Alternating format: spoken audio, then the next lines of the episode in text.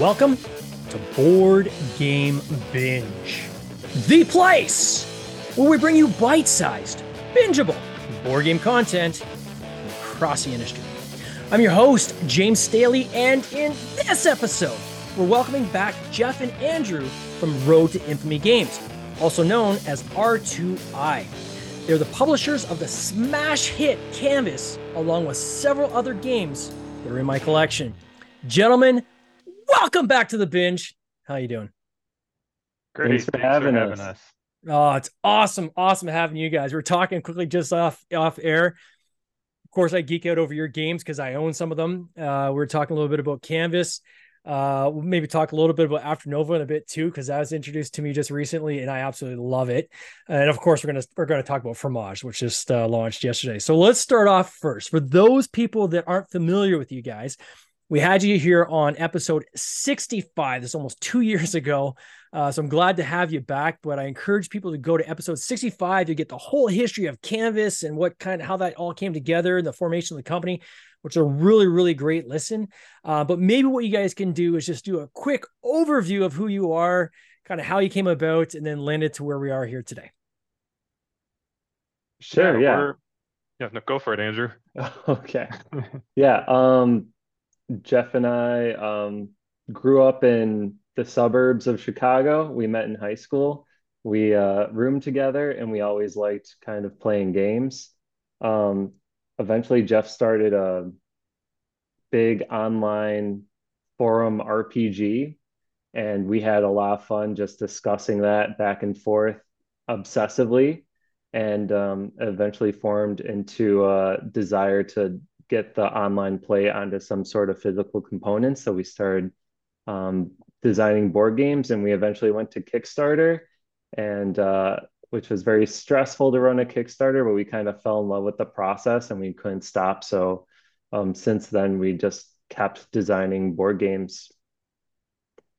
That's crazy. It's an addiction, though, isn't it? Like it, it and I, I, I don't know how best to describe this to people, but I usually say it's like a love hate relationship where um, as, as soon as you're into the campaign, you're like, why did I do this to myself again? Right. And then when it when it's finished, it's like, okay, I want to do it again. Right. It's almost like having a baby, I guess, right? Most people are like, you almost forget about the labor pains and all the you, you forget about all that once the baby's there. And that's kind of like launching a, a board game on Kickstarter. You have all those pains of blood, sweat, and tears, uh, you know, and then once it's uh, once it's done and you're funded and you know, you, you, get to the next stage of now getting this game in people's hands and they get to play something you've created. Uh, you almost want to, well, it's not, you almost want it. You do want to do it again, which is kind of cool. Um, Canvas was your first smash hit. Uh, you guys did, I think, is sixteen thousand backers, roughly seven hundred and twenty-six thousand dollars, I think, Canadian dollars. Plus, I'm sure once you got into late pledges after that, it continued to grow and get bigger. You've had two expansions since then. What was that like for you guys as a company? Because you went from uh, being like a part time, kind of doing this on the side, right? Was that the moment you guys were able to then finally transition and say, okay, we're going to do this full time. This is now our business?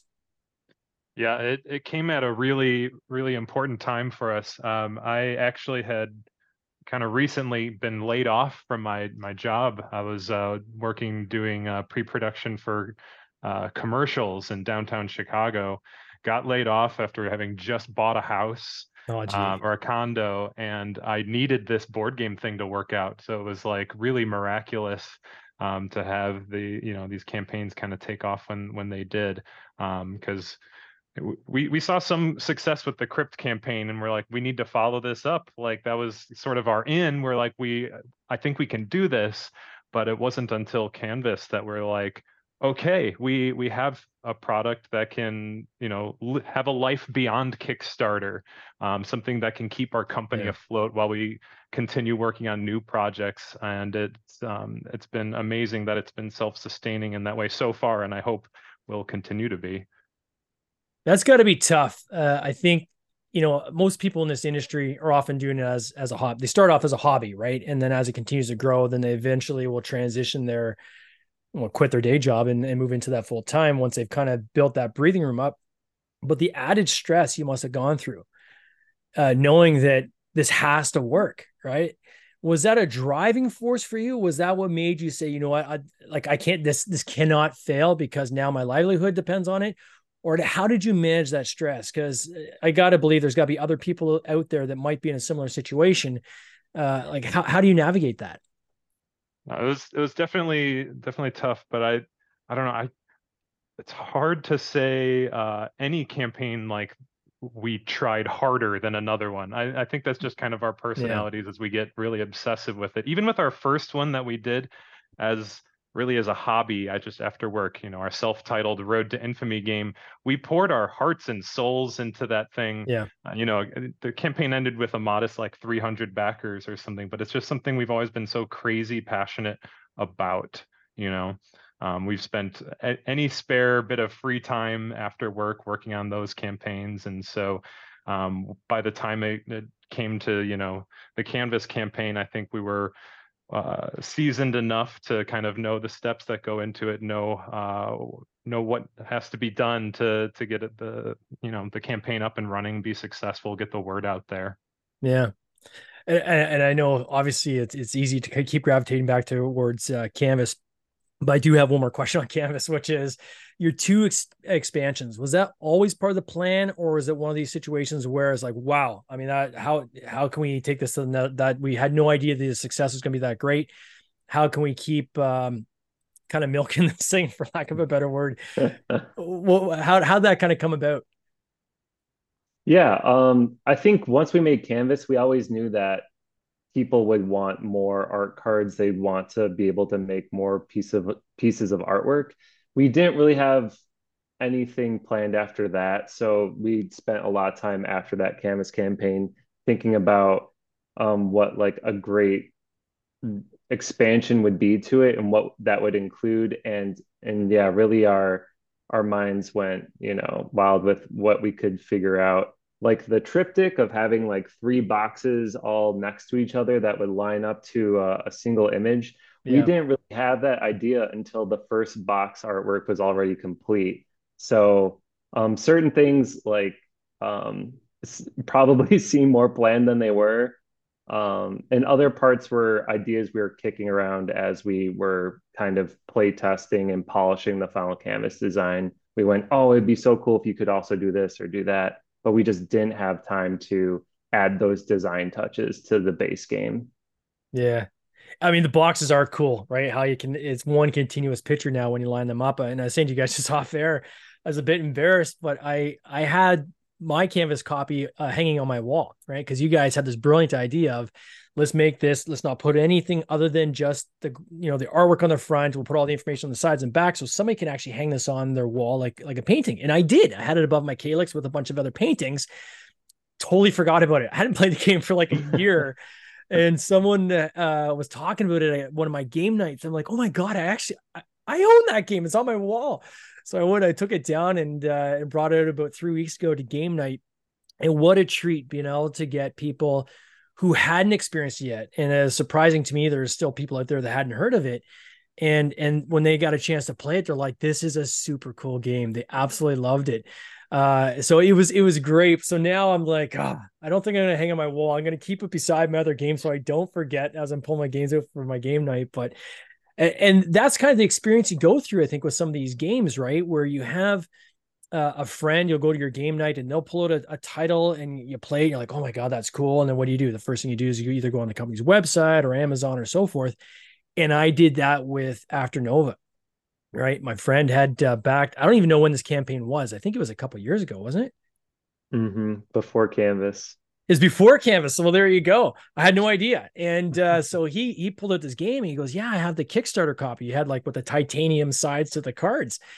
And uh, so we're playing it. Of course, I'm instantly sold. I'm like, I gotta get this game. So I ordered it that night, you know, and straight off your website.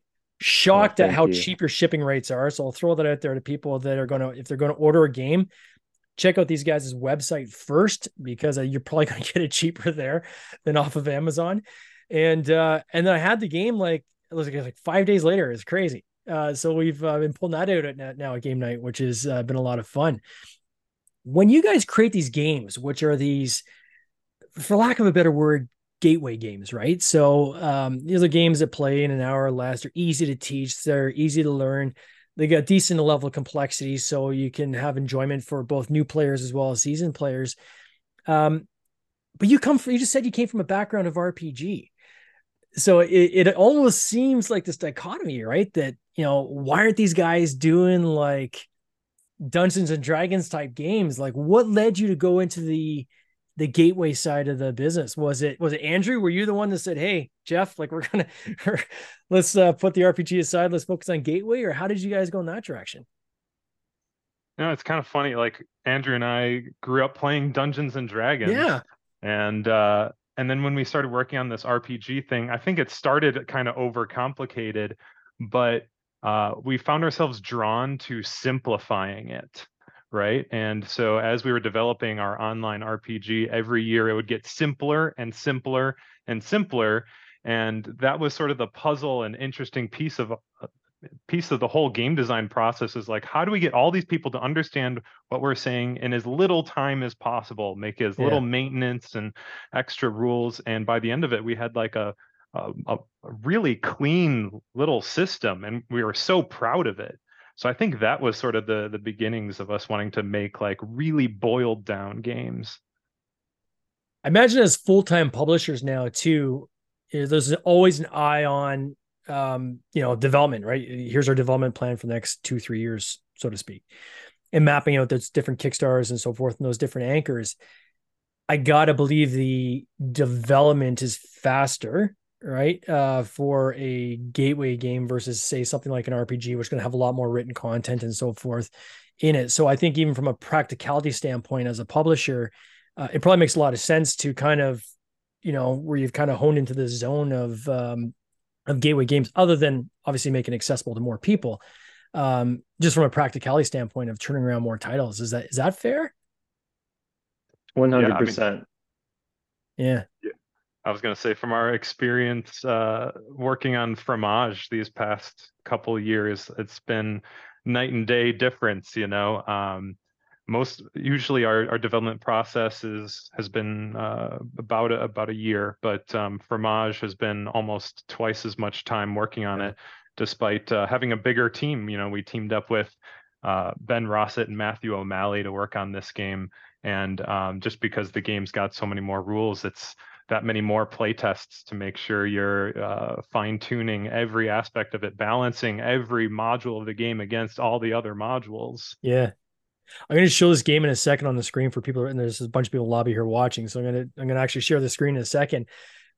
But before I do that, how did you meet up with these guys, and when did that decision process happen? Where you said, you know, we're going to move uh, or evolve, I guess is probably a better word because you see this often with uh, game designers that turn into publishers. Is you evolve from design, publish our own titles to okay, now in order to keep uh, the frequency uh, going, and now we have so much more of our resources internally focused on the actual launch and production of the games. We don't have as much time to sit down and design. Um, what was that like for you guys to start now taking other people's titles and and deciding to publish other people's games? Yeah, so a bit to unpack, but the way we met Ben Rosset is we were both living in Logan Square of Chicago. Um, and through mutual friends, we we actually met Don Eskridge, who made um, like Avalon and um, you know a lot of great social deduction games. And then yeah. he said, "Hey, every once a month I go to this designer board game playtest night. Do you want to come?" And who was the person hosting that night but Ben Rosset, who made you know Between Two Cities. So we kind of really fell into like meeting all the all these great uh, Chicago designers and after that, we just became really good friends with with Ben, and we've stayed in such great contact. So, um, yeah, like a, a while ago now, he contacted us and said, "Hey, I'm looking to d- design something new. My schedule freed up. Do you guys have any concepts you want to work on?" And Jeff emailed him a list of design concepts, and he picked one out that we were we had worked on for months but couldn't figure out um, and he started getting to work on it. So a lot of what Fromage came from is just like this fun idea of like we just wanted to be able to work with our our friends and like see where it would go. And so Um, I think we alluded to before we started the call. You're like, hey, this is a heavier game than you usually do. Yeah. And it's like it is. It's like the brainchild of Ben Rosset, who does a bunch of crunchy stuff, and then our, um, you know, I don't know, just inherent need to simplify everything and like try and take something really big and see if we can get the rule set down and get it to a bigger audience without losing any of you know kind of the great complexity that he had designed into it you yeah. know so long ago. I think there's a second part to that question. Maybe jeff remembers. Yeah i was going to say even uh, with the um, uh, you, are mentioning that uh, you had this idea so how far along was the idea before you sent over to him? Was it just hey we want to do something to, about making cheese? It was as, as detailed as that or did you we kind of work a, on this whole yeah, we had a, a game called Cask that we were working on. It was a Scotch whiskey themed game, okay. and it had the uh, uh, an aging mechanism that you know fromage. It's about aging cheeses, and our in the original game Cask, it had aging of Scotch whiskeys. Um, it worked very differently, and we had a fully working prototype prototype. It was actually a dice game. And then when we showed that to Ben, he's like, oh, yeah, that's great. That's a really good basis. I'll work on that.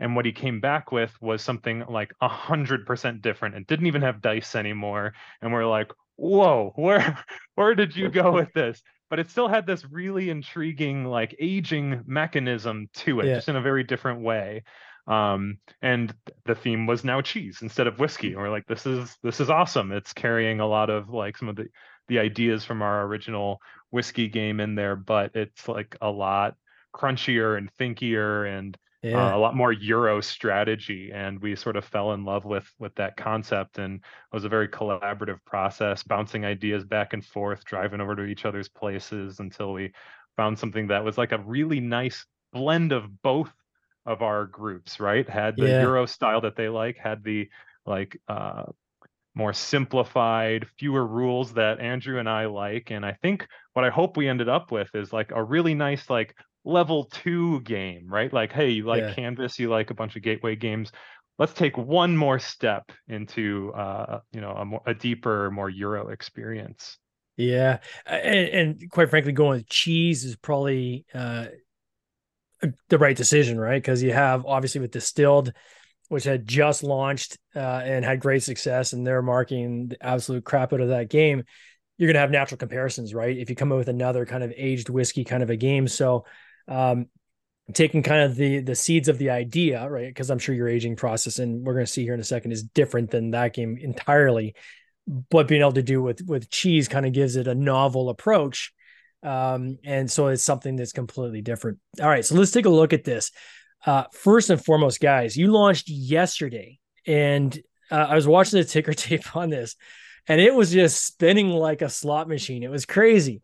Uh, I'm going to put this in Canadian dollars. That's the only way I can see it. Uh, but you're at 130, almost 137 thousand uh, dollars raised so far since yesterday, um, on a thirteen thousand and five hundred dollar goal. Absolutely smashed your target. Obviously, 2,023 backers so far, still 26 days to go. First and foremost, congrats, right? Congrats Thank on that. You. That is incredible and is certainly a testament not only to, I think, this game, but also the experience you guys have accumulated up to this point in doing campaigns. It, it clearly shows in what you've done here. Um, I'm going to start going through little pieces of this and you guys can kind of chime in. Why don't we start first before we get into these like super cool components let's talk about the overall essence of how do you play this game? Was how what can you simplify the explanation of how you would play this game? That for me? Okay. You um the way you play the game is you have a set of three workers and the board is broken up into four sections with one section facing everyone who's playing. It could be two player three player four player you get to play your workers to the board set that's in front of you by placing them onto the board. Then the board does a 90 degree turn so that um, the next um, section the board is now facing you and you no longer get to interact or place workers at the, the board that just left. However, based on how you placed your workers, basically aging your cheese, did you age really quick cheeses, really short term cheeses, or did you try to make like a, a parmesan or, some, or something Yeah. um, workers will come back to you and allow you to then place them in this next location. So you're kind of playing four different mini board games all together, um, you and the players around you, and you're all interacting with the board in front of you, and then it shifts. Then you have a new kind of puzzle to kind of figure out. It looks super cool. This whole um I guess the four wedges that you click together to then form um uh, the board, which is going to rotate on the table. I think you're the basic version, you kind of just slide it on the table. The advanced version has a lazy Susan that it sits on. Uh, but it's also, I think it's a dual layer, but looks like it's like three layer to me because you actually have something that slides inside each of these wedges, right? That's right. Yeah, it's a tri-layer board. Tri-layer board, yeah. Cutouts for your cheese bits, but also a slot to that you can put little inserts in. It changes the positioning of each cheese so that each time you play the game, it's a little bit different. How many variations is there of this? The uh, iterations and kind of permutations can you can you do? You know, I had to ask our math professor friend to figure it out because I couldn't do it on my own. And he says there are 5,424 possible setups. Oh, that's so cool. It's so cool. And the meeples uh, that are attached to little wedges of cheese, which is nicely kind of click into the board. You've got these, you do punch outs with the basic version, but again, you do limited edition. You're getting, um, you know, printed wood meeples. Uh, it's just a gorgeous, gorgeous game. I was a little bit surprised that the price was as low as it was, if that makes sense. Um, like I would have expected uh, at the, especially the limited edition, which again is layers upon layers. You've got you know, extra components. You've got wood components. Seemed a little low. Was there was that a conscious decision for you guys, or what was the thought process behind that? Yeah, I, I think um, a lot of uh, it, it's kind of twofold. We kind of thought, what's a price point that people can kind of stomach nowadays, or kind of see the page and say Yeah. yes to. I think when you get over 50 and you get into the 60s, it's a lot harder to make that, you know, Yeah. immediate um, purchase. I think the other thing too is I know like bigger miniature Kickstarters will put their price very high. Yeah. And then they'll, because they know a bunch of stretch goals are coming. And so you kind of end up paying for the stretch goals at the front and then you get them at the back. And we really, I think, put out just like a really high premium product from the get go.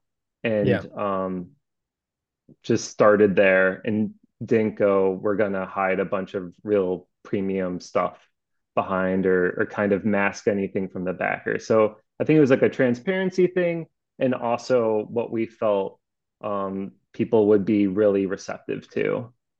Yeah, I mean it's it's one of those price points where you're like this this isn't a hard decision, right? Like it's it's low enough. I think people are probably pretty quick on on the uh like on the the buy now button, right?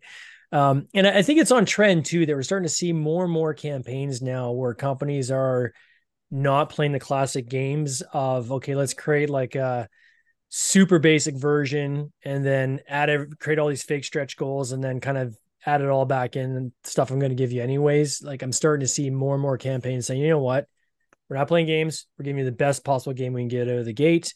And uh, if it's for you, great. If it's not, that's fine. But we're not going to do this kind of dance with the uh, with the fake stretch goals. So kudos to you guys on that.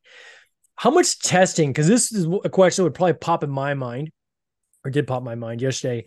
You've got these four wedges that click together. So how do they click together? Is it like is there some kind of a notch it sits in, or how does that kind of work? And then how much testing did you guys do with that to make sure these boards are going to kind of um, last right over time? Yeah, so there's they puzzle piece together on the bottom layer of the board, uh, which is kind of fun because after you piece them together, uh, you actually can't see that seam anymore. There's just Yeah. a straight seam between the the quadrants um, because it's only that bottom layer that has that male female connection. Oh, I see. Okay, yeah, Um, but uh, yeah, it's it's been a it's been a long process of you know, testing out various versions of it, and I, you know, very recently received a slightly revised version that has you know uh, wider male ends of the puzzle piece connectors. Any you know just subtle subtle change after subtle change so many versions to just improve it make sure that you know it'll it'll hold up it'll last the pieces will will stay together as well as possible in any orientation that was another um, challenging bit uh, of the of the sort of uh, engineering of it is like you have to ensure that no matter which two pieces next to are next to each other they fit snugly even though it's like possibly a different die cut line yeah. so a little bit of a manufacturing challenge there a little bit of engineering involved. That's crazy. Now, is this a path that you guys plan to take now as a company to get into some of these crunchier games, these little bit, uh, you know, say as you said, like a level two up a up a level, or is this kind of like a one and done? Like, what's is it? Is it a plan, or is it just something that kind of just happened by circumstance? Um, I'm I'd say that I mean the door is the door is open now. You know, we had a lot of fun doing this. I I think um we will probably uh, if it's just me and Andrew, we'll probably always lean toward doing, you know, our bread and butter, our more welcoming style games. Yeah. I would never shut the door on like, oh, we'll never do a, you know, another meteor game or medium weight game. Um, but uh, I think that's what we excel at. But uh, we're always opening to to partnering with other designers too. And if we meet other designers that just have the right game, sometimes you just gotta you gotta jump on it and uh, even if it's a little bit out of your comfort zone. It's just been a really fun design experience in that way. Yeah, I feel like we follow really interesting component mechanisms or ways to play a game. So this kind of rotating the board and simultaneous worker placement like hooked us right from the beginning. Yeah. We're like basically we've never seen a game do it quite like this or have that simultaneous play. So yeah, I, I think it's for us, we I think we want to leave it open to just like a cool, surprising way to present a game and play a game is the thing we're after every time.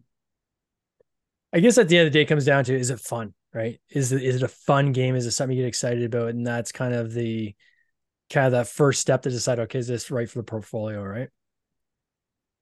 What do you guys exactly. have coming next? Is there like I know you guys have got it mapped out. Like, can you talk about it? Is there something coming after Fromage? Like, what's what's next on deck?